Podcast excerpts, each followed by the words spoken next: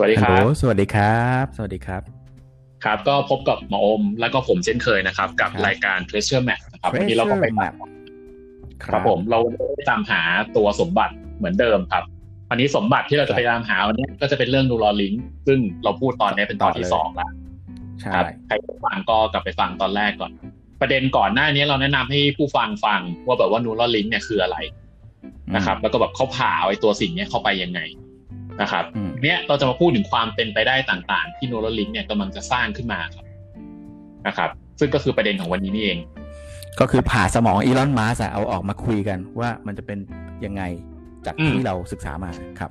อืมมาดูตัวแนวคิดของตัวอีลอนมัสกันว่าแบบเหมือนเขาจะไปถึงขั้นไหน ซึ่งเอ่อคำถามแรกเลยเนาะเราจะไปดูว่าไอ้ความท้าทายของ Neuralink เนี่ยครับ มันจะเป็นอ่าอืม ทำไมต้องพูดถึงความท้าทาย เพราะว่ามันคือกำแพงครับ การที่นิวโรลิงอยากจะไปถึงเป้าหมายได้เนี่ย มันมีกำแพงอยู่แล้วเดี๋ยวเราจะมาคุยกันว่า แล้วมันมีกำแพงเรื่องอะไรบ้างล่ะ เรื่องแรกอ่าเรื่องแรกก็คืออีลอนมัสก่อนหน้านี้เนี่ยมีเก่งในเรื่องของการทำพวกบิสเนสหรือธุรกิจ หรือว่าไอ้ทางเทคโนโลยีไอ้อืมจรวดอะไรก็ทำมาแล้ว รถยนต์ไร้คนขับก็ทำมาแล้ว แต่คราวนี้มันไม่ปกติครับ มันเป็นเกี่ยวกับเรื่องของสิ่งมีชีวิต มันอืมมันเป็น มันมีปัจจัย factor เยอะเนาะทั้งเรื่องของทางด้านจิตใจด้วยอ่าทั้งเรื่องทางด้านของเทคโนโลยี แล้วก็เกี่ยวกับเรื่องของร่างกายด้วยทั้งเรื่องวัสดุด้วยคำถามคือ แล้วมันจะ success เหมือนก่อนหน้านี้ได้ไหม เพราะว่าอืมหลายคนพอใช้ทำเทคโนโลยีเกี่ยวกับที่ไม่เกี่ยวกับสิ่งมีชีวิตอะมันมันง่าย เพราะมันไม่ได้มีปัจจัยเยอะมันตามหลักมันตามกฎไม่ไม่ได้มี emotion เยอะ แต่อันเนี้ยมันเกี่ยวกับเรื่องของคน มันมีเกี่ยวกับเรื่องของ safety ความกลัวความมั่นใจ แล้วก็ ความปลอดภัยอีก มันจะเป็นยังไง อันเนี้ย ก็พูดง่ายๆเลยก็คืคิดว่าพลาดไม่ได้เนาะใช่ไหมครับใช่ใช่อืมคือก่อนนั้นนี่พลาดก็อ่าล้มแล้วก็เริ่มทำใหม่หรือว่าอ่าก็แก้กันบางจุดไปแต่นี่คนอะ มันเป็นชีวิตเนาะแล้วมันมีผลต่อมาอีก ใช่ มันก็เลยแบบไม่ง่าย แล้วผมก็งงว่าคนในบริษัทเขามีแค่ร้อยคนแล้วเขาจะ manage อะไรกันยังไงอยู่เนาะเห็นอืมเห็นเขามีพูดถึงเรื่อง issue ตรงนี้บ้างไหมฮะเอ่อพวก conflict conflict ผมผมได้ยินว่าเขาคอน FLICT กันหนักมากๆเหมือนกันนะครับ ว่ามันจะเป็นคอนครั FLICT บของทางฝ่ายเอ่ออินจิเนียร์กับก็วิศวกรรมอะนะครับ กับอือฮึฝ่ายของทางที่เป็นเขาเรียกว่าเอ่อฝ่ายวิทยาศาสตร์ ฝ่าย science ก็น่าจะเป็นแบบพวกแบบเรื่องอืมการคนละกลุ่มกันประสาทวิทยาอะไรเงี้ยครับอืเขาก็พบมกัน ในขณะที่ทางฝั่งเอนจิเนียร์เนี่ยเขาก็อยากให้งานมันออกมาเร็วเนาะเพราะเขาเป็นฝั่งไฟฟ้าเนาะเขาไม่ต้องอะไรเยอะแยะเนาะแต่ทางฝั่งอืมฝั่ง science เนี่ยเขาก็ค่อนข้างแบบเหมือนแบบทำด้วยความระมัดระวังอืมฮึ ซึ่งจริงๆ ตรงเนี้ยมันก็มองได้สองอย่าง เพราะว่าแบบเหมือนถ้าสมมติเราไม่เข็นอะไรออกมาให้มันรวดเร็วอะ ตรงนี้มันมีค่าใช้จ่ายทั้งหมดอะอืมค่าใช้จ่ายมันก็เยอะด้วยไง เวลาคุณทำอะไรที่มันที่มันเหมือนแบบใหม่มากๆในโลกอะเนาะ มันต้องพลาดบ้าง มันต้องอะไรบ้างอะเนาะอืมใช่ ซึ่งซึ่งตรงเนี้ยมันก็ทำให้เหมือนจริงๆมันมีความขัดแย้งภายในแบบหนักมากๆครับ แล้วก็แบบเหมือนได้ข่าวแบบเหมือนคนที่เป็นเหมือนตัวตั้งต้น แล้วก็เป็นแบบเหมือนพนักงานอะไรที่เกี่ยวกับเรื่องงานวิจัยอะไรพวกเนี้ยเขาก็ออกกันไปหมดครับ อ่าก็คือพวกแรกๆเลยกลุ่มแรกๆเลยที่มาสร้างนิวโรลิงเนี่ยออกไปหมดเลยอะฮะ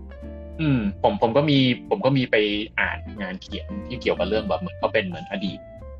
เอ่ออมพนักงานในงานวิจัยครับหรือพวกนี้ที่แบบเหมือนเขาทำมาซึ่งมันก็พอจะเห็นได้ภาพได้ว่าแบบเหมือนเวลาเราจะเข็นอะไรที่มันเหมือนเหมือนมันใหม่มากๆอะมันคงจำเป็นที่จะต้องเหมือนแบบคงเพอร์เฟกไม่ได้อะอาจจะต้องแบบเหมือนอืมบริหารเวลากับ กับความถูกต้องให้มันดีๆอะครับ เพราะฉะนั้นเพราะว่าตรงนี้สิ่มันจะมีเรื่องจริยธรรมมาด้วยไง มันเลยใช่ยากขึ้นมาอีกหน่อย ใช่ ตรงนี้มันก็มันก็จะเห็นว่าหลังจากนี้เราก็จะเห็นเหมือนเหมือนเหมือนเหมือนเหมือนอย่างที่เราเห็นใน WHO กับไอตัวเอ่อการวิจัยยา Covid ครับว่าอ่าเออทำไมอยู่ดีแบบต้องเร่งห้าปีมาให้เป็นมาเป็นปีหนึ่งอย่างนั้นอะ อืมอืมเออปกติงานวิจัยยาปีหนึ่งเนี่ยมันต้องแบบใช้เวลาห้าปีใช่ไหมแต่คราวนี้คือใช่เราทุกคนกำลังติดอยู่ในโควิด มันก็ต้องแบบเร่งมาให้มันปีหนึ่งอืม เออแต่คราวนี้เร่งปีหนึ่งปุ๊บอะไอความแม่นยำแล้วก็แบบพวกเรื่องแบบความอัตราความเสี่ยงมันจะเยอะขนาดไหน ซึ่งตรงเนี้ยมันก็แบบมาเห็นมาสะท้อนภาพตรงเนี้ยได้ชัดเจนในตัวลูนัวลอริงเหมือนกันว่าแบบเนี่ยคุณกำลังเล่นกับสมองของคนนะครับเล่นกับสมองมนุษย์นะมันมีอะไรผิดพลาดขึ้นมาอืมจะเป็นยังไงไงเพราะว่าโอเคในอดีตอะก่อนที่แบบจะมีเรื่องจริจริยธรรมในการแบบเหมือนฝังอะไรลงไปสมองมันเคยเกิดเหตุการณ์อืมมาแล้วเหมือนกันว่าแบบสมองอะมันแบบอืมถูกฝังไปในจุดจุดๆหนึ่งแล้วแบบมันเคลื่อน อย่างเงี้ยอืมไปอีกจุดหนึ่งเออ จะเป็นยังไง แล้วไอ้สิ่งที่หมออมพูดก่อนหน้านี้นะว่าแบบเขาใช้ตัวที่เขาเรียกว่า biodegradable เนาะอ่า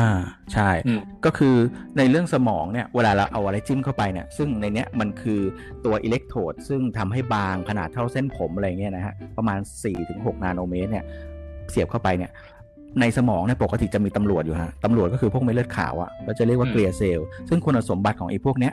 ตัวอะไรที่มันมีการแปลกปลอมหรือผิดปกติตัวเองจะเข้าไปจับกินประมาณนั้น แต่ตัวมันเองเนี่ยก็มีคุณสมบัติว่ามันเป็นฉนวนด้วย ซึ่งไอตัวอิเล็กโทรดที่เสียบเข้าไปในเนื้อสมองเนี่ยมันก็ต้องการรับสัญญาณทางสมองแล้วก็ขึ้นไป record ไอในใน device ในชิปที่อยู่ตรงใส่ไว้ใช่ไหมล่ะทีนี้ถ้าเกิดว่ามันมา มันเห็นว่ามันมีการแปลกปลอมแล้วมันมาล้อมเยอะๆ หรือว่ามานั่นเยอะๆเนี่ยมันจะมีผลกับสัญญาณหรือเปล่า จะทำให้ส่งสัญญาณไม่ได้ไหม อันนี้ก็เป็นคำถามเหมือนกันก็เลยเป็นคำถามว่าอ้าวแล้วอย่างนี้ไอ้ตัวอิเล็กโทรดเนี่ยอาจจะต้องมีพัฒนาวัสดุหรือหามาทีเรียลใหม่ๆ ที่สมองไม่เกิดการต่อต้านไหมอะไรเงี้ยครับ อืม ซึ่งซึ่งตรงเนี้ยไอ้เอ่อวันนี้มันมันยังอยู่ในส่วนของความท้าทายเนาะเอ่อความท้าทายในแง่ที่เราพูดกันมันเป็นความท้าทายของทางวิทยาศาสตร์ใช่ไหมค ราวนี้ยเอ่อเพราะว่ายังไงเราเป็นเพจ แล้วก็เราทำงานกันเรื่องเกี่ยวกับเรื่องอีโคโนมิกเนาะเพราะนั้นควรมาดูความท้าทายของในในแง่ตัวเงินด้วยเหมือนกัน คือผมผมคิดว่าไอการพัฒนาอะไรก็ตามอะถ้าสมมุติว่าคุณจะคิดถึงเรื่องวิทยาศาสตร์อย่างเดียวอะมันก็จะเป็นมันก็จะเป็นอะไรที่แบบมันช้าค่อยๆไปเนาะแต่ว่าระหว่างทางมันคือค่าใช้จ่ายทั้งหมดครับ ใช่ เออแล้วคราวนี้ถ้าคุณจะไปขัดเขาหรือคุณเป็นหัวหน้าที่ความสามารถไม่พอที่จะเข้าใจว่าลูกน้องกำลังทำอะไร มันก็ไม่สามารถที่จะไปดันอะไรตรงนั้นได้แต่คราวนี้อีลอนมัสเนี่ยเราก็เข้าใจเขาอยู่แล้วเขาเป็นคนที่ผมก็ไม่รู้ว่าเขาฉลาดสุดๆ หรือว่าแบบเขาเป็นคนกล้าสุดๆนะมันก็มีมันอาจจะมีแบบทั้งสองส่วนอยู่ในในในตัวเขาอะครับเขาก็มั่นใจตัวเองมากแล้วก็แบบอาจจะอาจจะถือหางทางฝั่งของอินเจเนียร์หน่อยแล้วก็แบบผลักดันอะไรผลักดันออกมาให้ได้แบบ แบบยิ่งเร็วยิ่งขึ้นอะเร็วแบบสุดๆเลยอะซึ่งเราก็ไม่รู้ว่าตรงเนี้ยมันจะเจอความเสี่ยงอะไรเยอะขนาดไหน อาจจะมี error ระหว่างทางไหมถ้าเขาคาดการผิดมันจะเกิดอะไรขึ้น อะไรเงี้ย ตอนนี้มันยังเป็นสมองหมูสมองลิงเนาะเออ ต่อไปเราก็ไม่รู้ว่าถ้าสมมติว่าเขาเอามาแบบใส่เข้าไปในตัวสมองมนุษย์เนี่ยจะเป็นยังไงตอนนี้ก็ไอตัวถ้าสมมติเราไปมองถึงเรื่องตัว economics ครับ ก็คืออ ผมก็เลยชวนมาดูตรงนี้ครับ คือมันมีเพจหนึ่งเขาไปวิเคราะห์เรื่องโครงสร้างธุรกิจของทางอีลอนมัสก์ว่า สมมติเขาจะผลิตบริษัทบริษัทหนึ่งเนี่ยขึ้นมาให้มันแบบเหมือนแบบมีประสิทธิภาพสุดๆอะแล้วก็เป็นอย่างที่เหมือนเขาทำในเทสลาในทำในสเปซเอ็กอะเขามีสร้างลมบน อืม ซึ่งตรงเนี้ย ผมว่าแบบเหมือนเขาวิเคราะห์ได้ดีนะ เราก็เลยแบบมันมาชวนดูว่าตรงนี้เราเห็นอะไรจากตัวเทสลาบ้าง แล้วมันจะเกิดอะไรกับตัวนูโรลิงบ้าง อ่า ซึ่งจะขอดูจากทางเทสลาก่อน อย่างตอนเริ่มต้นของเทสลาเนี่ยก็คืออทุกคนเนี่ยก็คือจุดเริ่มต้นนะ ทุกคนเนี่ยใช้น้ำมันในการขับรถเนาะอืมเออเพราะฉะนั้นคือเขาต้องการทำรถไร้คนขับ พอจะทำรถให้คนขับเนี่ยเขาก็คือเปลี่ยนเอาไอ้ตัวน้ำมันอะมาเป็นรถไฟฟ้า ไฟฟ้าเออ เราก็ขายรถไฟฟ้า แล้วเอาไอ้โมเดลตรงเนี้ยในการขายรถไฟฟ้าเป็นโมเดลในการหาเงิน เป็นสะพานว่างั้น ก่อนที่จะไปถึงเป้าหมาย เพราะว่าก่อนที่จะไปถึงเป้าหมาย คุณจะต้องมีธุรกิจอันหนึ่งซึ่งแบบเป็นธุรกิจที่เขาเรียกว่า sustainable อะครับเป็นธุรกิจที่สร้างเงินสด สร้างเงินแล้วแบบอยู่แบบยั่งยืนเข้ามาเพื่อหล่อเลี้ยงไอสิ่งที่เป้าหมายของคุณในการแบบเบรกทรูตัวเทคโนโลยี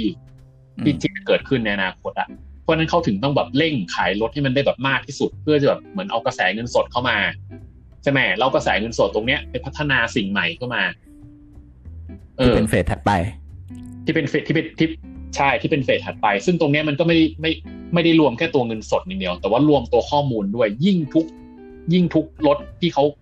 ที่เขาเอ่อเอาออกมาวิ่งในถนนน่ะ ยิ่งคุณซื้อเยอะไปเขาก็ยิ่งเก็บข้อมูลได้เยอะๆ เออตรงนี้จริงๆ เดี๋ยวเราจะไปเขียนในหนังสือเนาะเอ่อตัวรถเซนเซอร์ของตัวเทสลาเนี่ยผมจำได้มันจะมีเซนเซอร์กล้องอยู่ประมาณแปดตัวตัวนี้มันก็จะส่งเข้าไปในยิงยิงยิงขึ้นไปบน cloud แล้วใน cloud แล้วมีแนวแนวคิดที่ไม่เหมือนกับเจ้าอื่นด้วยครับ อืมอาจจะมีตัวแบบเหมือนเซนเซอร์อะไรที่แบบเหมือนอาจจะคิดแบบไม่เหมือนเจ้าอื่นด้วย กลับมาที่ตัวสูตรของไอตัวเทสลาเนี่ยก็เราก็จะเห็นว่าเนี่ยมันจะต้องมีตัว sustainable business model มาก่อนก็คือการขายเดี๋ยวผมเสริมบอมนิดนึงฮะ นอกจากเรื่องของได้ครับ sustainable ในเรื่องของการดึง cash ก่อนที่จะไปถึงเนี่ยที่เป็นสะพานครับมันจะมีเรื่องของเอ่อเขาเรียกว่า consumer adoption ด้วย คือก่อนที่จะไป adopt เทคโนโลยีที่ high ไปกว่านี้ได้เนี่ยมันอาจจะต้องค่อยๆดึงเขาเรียกอะไรอะดึงผู้ใช้เนี่ยให้คุ้นเคยกับเทคโนโลยีนั้น คือเดิมอยู่ๆจาก ขับรถแล้วอยู่ๆมาต้องไม่ขับรถเลยเนี่ย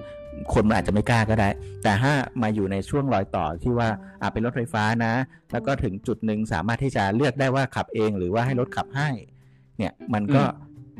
เริ่มที่จะไว้ใจในเทคโนโลยีมากขึ้น แล้วก็เริ่มที่จะไว้วางใจ ตรงนี้ผมก็ว่าเป็นอีกส่วนหนึ่งที่จำก็เลยจำเป็นต้องมีคล้ายๆ กับตัวสะพานเชื่อมที่จะไปถึงเทคโนโลยีที่มันเขาเรียกอะไร disrupt ไปเลยอะไรอย่างนี้เหมือนกันครับ อืม ซึ่งซึ่งในส่วนตรงเนี้ยเรา เราจะต้องแบบเหมือนเน้นตรงนี้นิดนึงพอดีอ่าไอช่วงถัดไปของไอตัวโมเดลเนี้ยจะพูดถึงเรื่องอืมเป้าหมาย ซึ่งเขาต้องตั้งแต่วันแรกเนาะว่าใช่เป้าหมายของเทสลาเนี่ยอยากให้ไปถึงจุดไหนที่สำคัญจริงคือเป้าหมายตรงเนี้ยเขาเขียนไอคนคนคนนี้เขาเป็นเขาเขาวิเคราะห์มาเองนะเขาวิเคราะห์มาว่าเหมือนเป้าหมายเนี่ยมันไม่ได้เกี่ยวกับเรื่องรถอะไรคนขับเลยครับ เป้าหมายจริงๆเขาอะคือเหมือนอยากจะทำให้แบบโลกเนี่ยเป็นโลกที่แบบเหมือนมี sustainable energy อะครับหรือว่ามีแบบแหล่งพลังใช้พลังงานได้อย่าง มีประสิทธิภาพ มีประสิทธิภาพ ซึ่งตรงเนี้ยอาจจะต้องแบบมันอาจจะลึกไปหน่อย อาจจะเอ่อมันจะต้องไปดูถึงเรื่องบอกว่าทำไมมันต้องเป็นพลังงานแสงอาทิตย์เนาะซึ่งถ้าใครอยากจะรู้ก็เดี๋ยวจะเขียนหนังสือเข้ามาให้ซื้อนะครับนี่ครับเออเขาเรียกว่าเรารีเสิร์ชมาแล้วสรุปมาแล้วกลันกรองมาแล้วครับ ครับผมจริงๆเอ่อตรงนี้ก็คือจะบอกว่าแบบเหมือนตัวตัวเป้าหมายของตัวเทสลาเนี่ยจริง ๆ แล้วมันไม่ได้ไปอยู่ในตัวของ ของของเรื่องรถไร้คนขับ ผมว่ารถไร้คนขับอะมันเป็นส่วนประกอบอันหนึ่งซึ่งอ่าด้านก็เป็นอีกสะพานหนึ่งเออให้ให้ให้ให้มันมาเติมเต็มตรงจุดเนี้ยเพื่อให้มันไปถึงว่าแบบเออเป้าหมายเนี่ยก็คือทำให้แบบเหมือนมีโลกที่เป็น sustainable energy ซึ่งก็คือโลกที่แบบใช้พลังงานไฟฟ้าอย่างเงี้ยครับครับ ซึ่งเราจะต้องดูโครงสร้างเนี่ยของส่วนถัดไปด้วยว่า แล้วไอ้เป้าหมายตรงเนี้ยทำให้เกิดอะไร ก็คือเป้าหมายตรงเนี้ยทำให้เกิดสิ่งที่เรียกว่าแบบเหมือนเป็นสังคมเศรษฐกิจที่เหมือนมีความเสี่ยงด้านเอ่อสภาพแวดล้อม ด้านภัยธรรมชาติ ด้านโลกร้อนน้อยลง อันนี้คือจุดมุ่งหมายของเทสลาอืมตรงเนี้ยจะเห็นว่าถ้าสมมติเราเราตั้งโครงสร้างนี้ขึ้นมา เราจะได้ business ที่ค่อนข้างแบบเหมือนโอเคมี impact ต่อโลกแบบโดยแบบ แบบโดยโดยโดยหนักๆเลยอะแล้วก็แบบมีธุรกิจที่แบบ sustainable business ด้วยก็คือแบบมีธุรกิจที่หาเงินได้ด้วย ซึ่งตรงเนี้ยถ้าเรากลับมาดูของตัวนูราลิงเนี่ยนูราลิงเนี่ยไม่รู้ว่าเป็นอย่างนั้นหรือเปล่าเนี่ยซึ่งผมก็จะเริ่มที่จุดเริ่มต้น ซึ่งตรงเนี้ยมันจึงแบบเป็นจุดเริ่มต้นมากๆเลยนะเราก็ไม่รู้ว่าไอ้เทคโนโลยีเนี้ยมันจะแบบเหมือนไปถึงไหนอะไปถึงใช่ อืมแล้วก็แบบมันจะใช้เวลากี่ปี ซึ่งถ้าให้เดานะมันจะต้องมีสิบยี่สิบปีแบบ ขึ้นขึ้นอะ แต่ก็ไม่แน่ใจเนาะก็อย่างก็ขึ้นชื่อคุณอีลอนมัสก์เนาะ เขาชอบแบบอืมคิดแบบเหมือนปีถัดปีเลยอะครับ ปีต่อปีเลยเนาะอืมใช่ฮะปีหน้าจะคิดกันดั้มขึ้นมาอะไรอย่างนี้ก็ได้นะครับ ซึ่งตรงเนี้ยฮะตรงเนี้ยเรายังเป็นจุดที่เป็นจุดสตาร์ทของเขาเนาะ Neuralink ผมไม่แน่ใจว่าเราเริ่มเขาเริ่มตั้งแต่ตอนไหนเนาะอาจจะเป็น2015 2016หรืออะไรประมาณนั้นนะครับฮะแล้วก็ประมาณนั้นสิ่งที่สิ่งที่เขาต้องทำก่อนนะคือถ้าเราดูจากไอ้โมเดลเทสลาตะเกียคือมันจะเป็นจะต้องมีตัว sustainable business model ขึ้นมาก่อน ใช่ไหมครับอืม ตรงเนี้ยไม่รู้หมออมพอเดาได้ไหมครับว่ามันน่าจะเป็นมันมันน่าจะเป็นอะไร ของเทสลาเหรอฮะ ของ Neuralink ครับ อ๋อของ Neuralink อืมจริงๆอีลอนมัสก์เขาก็มีหลาย BU นะเขาก็มีหลาย business ของเขาอะเขาก็สามารถเอามาโปะตรงนี้ได้หรือเปล่า เพียงแต่ว่าสิ่งที่สำคัญก็คือว่าเอ่อเมื่อกี้พูดถึงเรื่องของสภาพสังคม ผมจะโยงกลับไปตรงนี้นิดนึงก็คือว่าอืมอืมไอ้ brain machine interface เนี่ย มันอืมจะทำให้เกิดอะไรกับสังคมบ้าง อืมอะนี่แหละ มันต้องที่ต้องตอบคำถามนี้ก่อนเนาะมันถึงจะเข้าใจว่าแบบว่าใช่มันจะมี sustainable business ได้ยังไง ใช่อืมเพราะว่า เอ่อพอดีว่าช่วงนี้ผมก็ทำ research เกี่ยวกับเรื่องของ smart home เนอะผมได้ฟัง futurist คนหนึ่งชื่อโทมัสเฟรย์ เนี่ย เขาบอกว่าอืมอะไอ้ที่เห็นไปออกงาน CES ซื้อเอ่ออะไรนะ ไฮโซหรือหลาหรืออะไรเนี่ยครับบางอย่างมันก็อาจจะไม่ได้อยู่ถึง 10 ปีแล้วมันก็เป็นแค่กิมมิกนั่นแหละ แต่จุดประสงค์ของ smart home หรือแม้แต่อีตัวนี้ก็ตามเนี่ยซึ่งผมมองว่าเชื่อมโยงกันเนี่ยมันคือการเพิ่ม capability ความสามารถของคนที่จะทำอะไรให้ดีขึ้น เก่งขึ้นได้มากขึ้นกว่าขีดจำกัดเดิมไอ้ตรงเนี้ยคือ key อืมเพราะฉะนั้นเนี่ยก่อนจะเกิดอะไรขึ้นกับสังคม ลองคิดดูเมื่อกี้ผมเอ่อคลิปที่แล้วมั้งผมบอกว่ามันมีราคาที่ต้องจ่ายอยู่ในการที่จะเอาไอ้ตัวเนี้ยมาฝัง แล้วอืมอาจจะทำนู่นทำนี่ได้เพิ่มอะไรก็แล้วแต่เนี่ยแล้วถ้าอืมเกิดว่ามันไปถึงขั้นว่าสามารถเพิ่มเอ่อประสิทธิภาพของการคิดการจำหรือว่าการประมวลได้ล่ะ แล้วอย่างนี้แปลว่าคนที่เขามีเงินกับไม่มีเงินเนี่ย มันก็มี capability ต่างกัน แปลว่าก็จะมีรายรับที่ต่างกันหรือเปล่า แปลว่าก็จะมีโอกาสที่ต่างกันหรือเปล่า ระหว่างคนที่มีเงินแปะตรงนี้กับไม่มีเงินแปะตรงนี้อะไรอย่างนี้หรือเปล่า มันอาจจะทำให้เกิดเวลแก p กว้างกว่าเดิมไหมหรือว่าเกิดการแบ่งแยกอะไรหรือเปล่า อันนี้ไม่แน่ใจ ก็ก็เลยเป็นประเด็นที่น่าสนใจเหมือนกัน ผมคิดว่าผมไงฮะเอ่อผมผมผมคิดว่าเขาจะต้องมีไอตัว business นะซึ่งถ้าแบบกลับไปโมเดลเดิมอะมันจะต้องมี business ที่เอ่อ sustainable เนาะเพื่อแบบมาหนุนให้ตัว Neuralink อะแบบมีฟัน ในการทำงานวิจัยต่อไปอะครับ เปรียบเทียบกับเทสลาเนาะก็คือขายรถใช่ไหมเปรียบเทียบกับ Neuralink เนี่ยคือผมคิดว่าอ่าเขาถ้าน่าจะถ้าผมเปรียบเทียบขน่าจะเป็นไปทางด้าน medical อะถ้างั้นนะอืมอืมถ้าผมว่าถ้างั้นก็ไปทางด้าน medical ผมว่ามันน่าจะเป็นอุปกรณ์ชิ้นหนึ่งที่แบบติดหัวอยู่ในคนที่แบบเป็น disability อะครับ คือแบบเหมือนอาจจะแบบเหมือนขาดความสามารถบางอย่าง อย่างเช่นแบบเดินไม่ได้หรือควบคุมอะไรบางอย่างไม่ได้ อย่างเช่นแบบไม่ให้สามามารถสร้างจะแบบ productivity ว่างั้น ผมผมคิดว่าก็คือจะเขาเขาจะขายโปรดักต์ตรงนี้ให้คนประมาณเนี้ยอาจจะแบบเหมือนอาจจะเป็นแบบคนสูงอายุที่แบบเหมือนทำงานบางอย่างไม่ได้ทำงานบางอย่างที่ต้องใช้แรงไม่ได้อืที่ประสิทธิภาพตกไปอาจจะทำงานไม่ได้เท่าเดิม คิดช้าลงจำเริ่มไม่ได้อะไรพวกนี้ใช่ไหมฮะอืมเอามาดึงอาจแคจะสเป็นผู้ตรงนี้ก่อน เป็นผู้อ่าเขาเรียกว่าอะไร อาจจะต้องเรียกว่าผู้พิการอะเนาะผมไม่รู้ว่าจะต้องใช้คำศัพท์ว่าอะไรอืมอาจอืมจะพิการบางอย่าง เช่นแบบเดินไม่ได้ หรือแบบอาจจะแบบเอ่อเอามาพลึกษ์อะไรอย่างเงี้ยครับ ซึ่งตรงเนี้ยอือฮึสมมติว่านูรลิงอะไปตอบโจทย์ได้ไหมเนี่ยเพราะว่าที่เขาลองอะตอนแรกเขาลองเขาลองกับหมูเนาะแล้วเขาลองเสร็ใช่จมันไปส่วนของมอเตอร์เนาะไปส่วนของการเคลื่อนไหวเนาะใช่ใช่อืม มันอาจจะมีมันอาจจะเป็นอุปกรณ์บางอย่างที่แบบทำให้แบบเหมือนสั่งการให้อะไรบางอย่าง มัน มันเคลื่อนไหวตามสิ่งตามตามที่เราคิดก็ได้อะครับ อืมคือคือผมเห็นด้วยตรงที่ว่าเขาน่าจะเริ่มกับกลุ่มนี้ก่อน แต่ผมไม่ได้เห็นด้วยว่าเขาจะสามารถดึงแคสจากกลุ่มนี้ได้ก่อน พอนึกออกไหมอืมผมอืมผมน่าจะแยกตรงนี้ เพราะว่ากลุ่มคนที่ครับเขาผมจะต้องใช้เงินรักษาเป็นเวลานานมาก่อนแล้ว หรือหลังอ่าจากนี้เพิ่มเนี่ยอ่ามันก็จะมีกลุ่มที่ affordable คือสามารถครับจ่ายได้กับการรักษาแบบเดิมกับอืม เริ่มที่จะไม่มีเงินและต้องขายบ้านหรืออะไรไป มันก็จะแยกเป็นสองกลุ่ม ถ้ากลุ่มที่เขามีเงินเขาก็สามารถที่จะเอาไอ้ตรงเนี้ยมาทำให้ตัวเองกลับมาเป็นปกติหรือว่าเกือบปกติเพื่อที่จะได้ productivity อะไรบางอย่าง แต่ว่าเงินมันจะได้แค่ไหน อันนี้ไม่แน่ใจก็เป็นคำถามเหมือนกันครับ อืม ซึ่งซึ่งตรงเนี้ยเราพอจะคาดเดาได้ว่าแบบเหมือนหลังจากเนี้ยไอสิ่งที่แบบทำไมคุณอีลอนมัสถึงรีบเข็นในโปรเจกต์เนี้ย ให้มาสู่แบบสายตาสาธารณชนมากขึ้นนะครับ ผมคิดว่าคือออฮึเขาต้องการที่จะแบบเหมือนฟัน ให้เขาเขาต้องการจะขายอะไรบางอย่าง เพื่อให้ไอสิ่งสิ่งเนี้ยมาฟันไอเอ่อโปรเจกต์นูราลิงของเขาเนี่ยต่อไป ฟันหมายถึงว่าระดมทุนมาให้ใช่ไหมประมาณนั้นใช่ครับ จะต้องมีเงิคนรับสดมาบางอย่างอืมซึ่งพอเงินสดตรงนี้เข้ามา มันถึงจะแบบเหมือนไอ้ธุรกิจเนี่ยมันถึงจะไปต่อได้อะอือฮึซึ่งมันก็มีคนวิเคราะห์กลับมาว่า เอ๊ะแล้วถ้าอย่างเงี้ย เป้าหมายของนูโรลิงจริง ๆ นูราลิงเนี่ยมันคืออะไรกันแน่ครับ อืม เออ ซึ่งเขาก็วิเคราะห์กลับมาว่า คือเป้าหมายจริงๆอะมันน่าจะเป็นเรื่องของของการยอมรับเนาะต้องมีการยอมรับก่อนครับ เรื่องเรื่องของไอ้ตัว BMI อะครับไอ้อืม brain interface อะครับ มันต้องเกิดสิ่งสิ่งนี้มาก่อน อันนี้คือเป้าหมายของตัวนูโรลิงเออเพราะว่า ถ้าสมมติเราเข้าไปดูจริงๆอะตอนนี้คือคนต่อต้านค่อนข้างเยอะเหมือนกันนะ รวมถึงผมคิดว่าต้องมีผู้ฟังบางคนฟังอ่าก่อนใช่ใช่ผมลองไปเช็คกระแสในอ่าทวิตเตอร์เนี่ยก็มีคนก็อ่าสบประมาทเหมือนกันบอกว่าจะทำได้เหรอแบนด์วิดต์แค่แค่นี้เองหรือว่าทางเรื่องแบบว่าอ้าวสุดท้ายก็เอามาโผล่ในหมูก่อนเอ้ยไม่เห็นปลาหีนี่หว่าอะไรเงี้ยก็มีเหมือนกันอะไรเงี้ย อืม อืมซึ่งเอาเข้าจริง ๆอะคือเอ่อเขาก็มีไปสำรวจเหมือนกันในของสหรัฐอะครับ เป็นเปอร์เซ็นต์เนาะ เทียบระหว่างเอ่อมันจะมีเอ่อสองสามเรื่องอะครับ อย่างเช่นพูดถึงเรื่องแบบ gene editing อืมเออเขาเรียกว่าอะไรนะหมอมองผมจำไม่ได้ละไอไอเอ่อการเรื่องปรับยีนนะครับอ่าก็คือการเขาเรียกว่า CRISPR ครับการปรับแก้เออการปรับแก้รหัสพันธุกรรมด้วยอ่าวิธี CRISPR ครับ อืม อัตราการยอมรับเนี่ย อยู่ประมาณยอมรับอะสี่สิบอือฮึแต่กังวลเนี่ยอยู่หกสิบ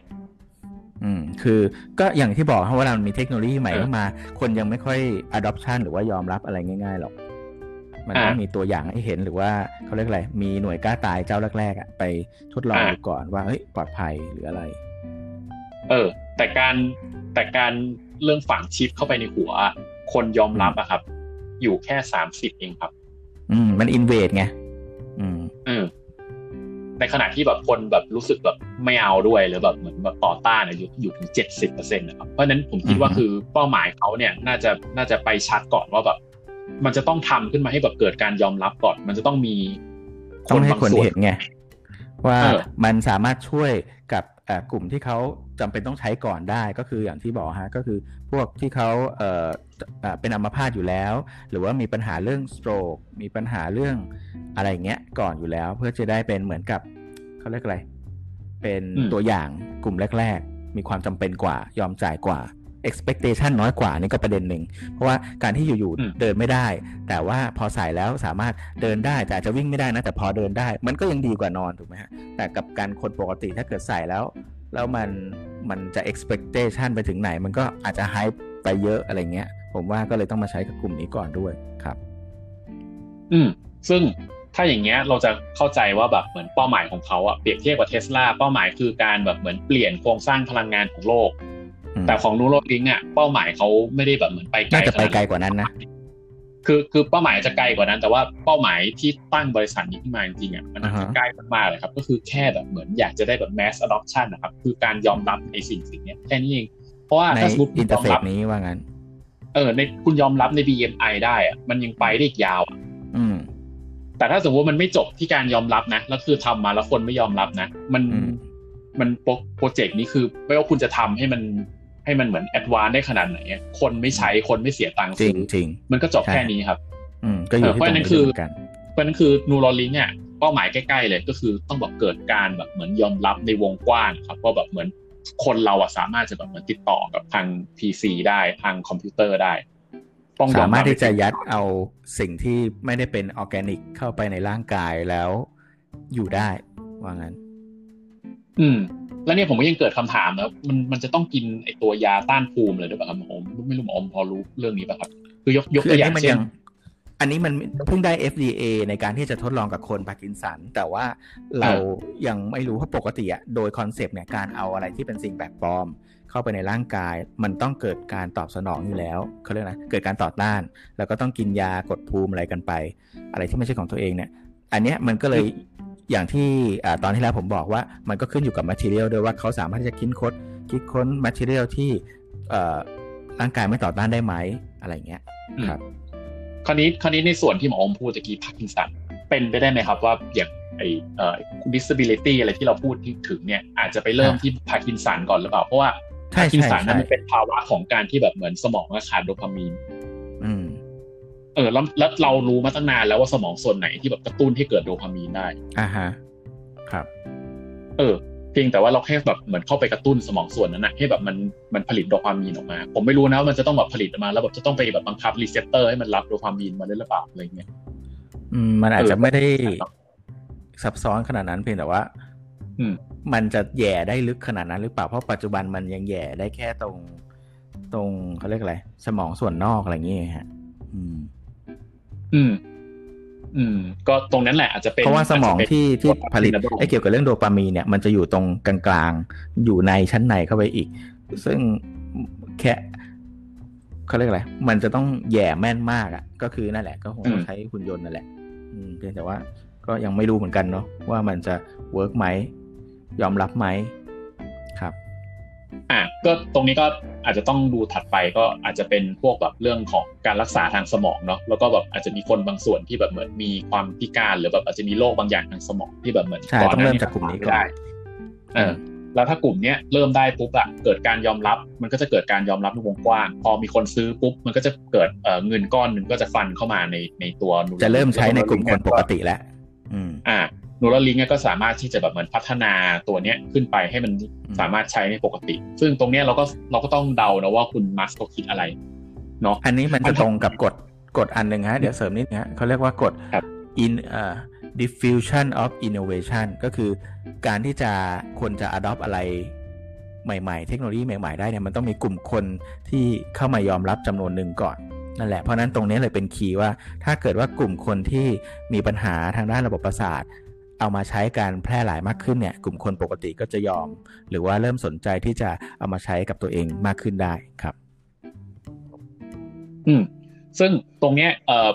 มันมีมันมีอันหนึ่งซึ่งผมอันนี้ผมไม่เข้าใจนะ เป็นภาพที่ผมไม่เข้าใจนะ ผมขอพูดไปเลยในในเรื่องความท้าทายของตัวนูรอลิงเหมือนกัน คือเอ่อเขาเรียกว่าแบบเหมือนถ้าสมมติเราอยากจะทำให้ไอเรื่อง BMI อะมัน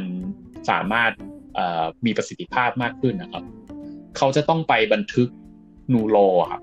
บันทึกเส้นประสาทอือฮึเออ ซึ่งตรงเนี้ยคือเขาทำเป็นมัวสลอเลยครับมัวสลอก็คือทุกอะไรนะทุกๆสองสามปีเนาะมันจะแบบเกิดการก้าวกระโดดเร็วขึ้นสองเท่าเออเทคโนโลยีเพิ่มขึ้นสองเท่าเล็กขึ้น อืม อะไรอย่างนี้ครับ เออ ในขณะที่ของทาง BMI อะเขาอ้างอิงถึงงานวิจัยของคุณ เอ่อ Ian H. Stevenson นะครับเขาก็บอกว่าแบบเหมือนไอตัว neuron ที่แบบเรา record ได้คือบันทึกเข้าไปได้เนี่ย มันเพิ่มขึ้นหนึ่งเท่าทุกๆเจ็ดปีเจ็ดจุดสี่ปีเออ แล้วถ้าอย่างเงี้ยก็คือทางทีม Neuralink อะเขาตั้งเป้าหมายว่าถ้าจะทำให้ตัว Neuralink อะมันมี มันมีประสิทธิภาพแล้วก็ใช้ได้จริงๆอะเราจะต้องเลคคอร์ดให้ไอตัวเส้นประสาทเนี่ยให้ได้หนึ่งล้านซะก่อน อืม อืม ซึ่งก็คาดการว่าน่าจะแบบถ้าด้วยความเร็วระดับเนี้ยมันจะไปจบที่ปีสองสองสองห้าครับ โหสองสองสองห้าอีกสองร้อยห้าปีครับ โอ้ my god ถ้าสมมติว่ามันขึ้นมันยังขึ้นแบบเป็นเจ็ดจุดสี่นะ ซึ่งตรงเนี้ยผมถึงคิดว่ามันเป็นความท้าทายว่าทำไมเขาถึงต้องรีบทำอืม เออทำไมเขาถึงต้องรีบทำเพราะว่าถ้าสมมติว่าการวิจัยทางด้านนี้มันเหมือน widespread มันแบบถูกยอมรับเป็นวงกว้าง หรือที่พูดถึงในตะกี้เนี้ยมันจะทำให้แบบเหมือนสามารถที่จะแบบเหมือนตั้งแบบมาหลาย ๆ งานวิจัย แล้วแบบเหมือนทำให้ไอตัวโมสลอตะเกียมันมันแบบเร่งความเร็วยิ่งขึ้นอะเพราะฉะนั้นผมคิดว่าทุกอย่างมันจะไปจบที่ adoption หมดเลยครับ อืม อืม เออ ซึ่งซึ่งตรงเนี้ยก็คือมาเป็นข้อถัดไปที่หมออมพูดนะครับว่าจุดประสงค์จริง ๆ ของ n e u r a l ลิงคืออะไร ก็คือผมตอบแล้วแหละอันนี้แหละ อืม มันต้องทำให้เกิดการยอมรับก่อนครับอือ เออ มันถึงจะไปถึงส่วนอื่น ๆ ว่าแบบมันจะตอบสังคมยังไงตอบโจทย์สังคมยังไงอะไรที่ advance กว่านี้ ใช่ไหมใช่ใช่ใช่เอาไปใช้ยังไงที่ advance กว่านี้คราวนี้คำถามถัดไป อันนี้จะไปไปส่วนของ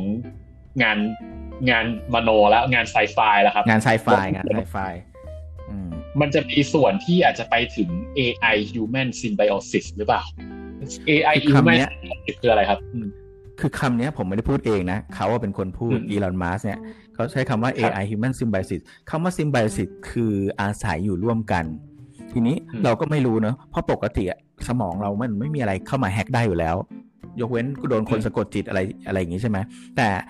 อันเนี้ยเรากำลังจะเอาเอ่ออะไรนะเครื่อง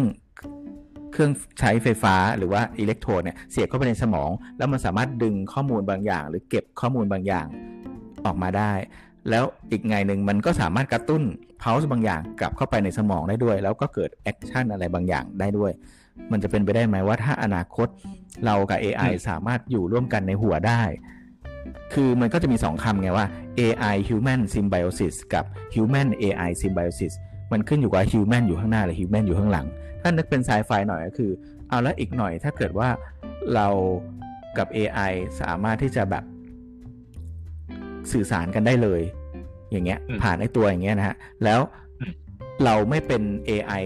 เอ้เราไม่เป็นเสื้อผ้าให้ AI สวมหรอ หรือว่าจริง ๆ คือเรากับ AI ก็คืออยู่ร่วมกันได้เหมือนแบบคุยโทรจิตมีน้องเอ่ออะไรนะ น้องกุมารทองมาอยู่ใกล้ๆอะไรเงี้ยหรือเปล่าอะไรเงี้ยอันนี้เราก็ไม่รู้นะเออ แต่ symbiosis มันคืออยู่ร่วมกันสื่อสารเกื้อหนุนกันอะไรประมาณนี้ครับ อืม โอเค อันนี้อันนี้จริงๆ ผมกล่าวว่าผมจะไปพูดใน part ถัดไปเนาะ อันนี้แต่จริงๆหัวข้อมันมันซ้ำกันผมอาจจะพูดไปเลยแล้วกันว่าเออผมคิดว่ามันน่าจะเป็นการ merge กันของระหว่างสมองคนอะกับตัว AGI อะครับ อธิบายเรื่อง AGI ก็คือตอนนี้เราคิดว่าเอ่อตัว AI ที่เราใช้กันอยู่ทุกวันนี้มันเป็น AI ที่แบบเหมือนสามารถทำงานได้แบบเฉพาะเจาะจงครับอืมเออ มันไม่สามารถที่จะสมมติเราสอนให้มันเอ่อ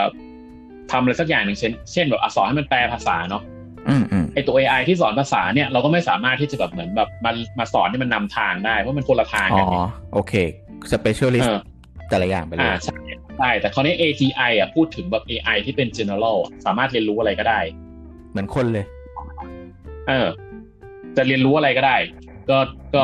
เอ่อถ้าถ้าเป็นอย่างนั้นได้อะ ก็คือเขาก็มึงตั้งคำถามว่าถ้าถึงยุคยุคนั้นน่ะ เราคนแบบน่าจะตกงานกันแบบแทบจะร้อยเปอร์เซ็นต์อะในเมื่อแบบมัน AGI มันทำให้ทุกอย่างเนี่ยมันเรียนรู้ทุกอย่างเนี่ยแล้วก็อืมเร็วด้วย เออ แล้วถ้าในอนาคตยังต้องการมนุษย์อยู่ล่ะ มนุษย์ยังจะมีส่วนในในในในตรงนี้ได้ยังไงครับเขาเลยคิดจะว่ามีมันพื้นที่อยู่ตรงไหนกันอืมเป็นการ merge อืมกันระหว่างกับมนุษย์กับตัว AGI มอาจจะมคิด เออ แล้วคนทำหรือแบบการประมวลผลนะ มันไปก็ส่งไปทาง AGI หรือเปล่า อืม เออ อาจจะเป็นการ merge กันตรงจุดนี้หรือเปล่า โอ้โห มีความไซไฟเหมือนกันนะฮะเนี่ย อืมคำถามถัดไปนูโรลิงเพื่อใครตะกี้ผมตอบไปแล้ว ผมคิดว่าน่าจะเป็น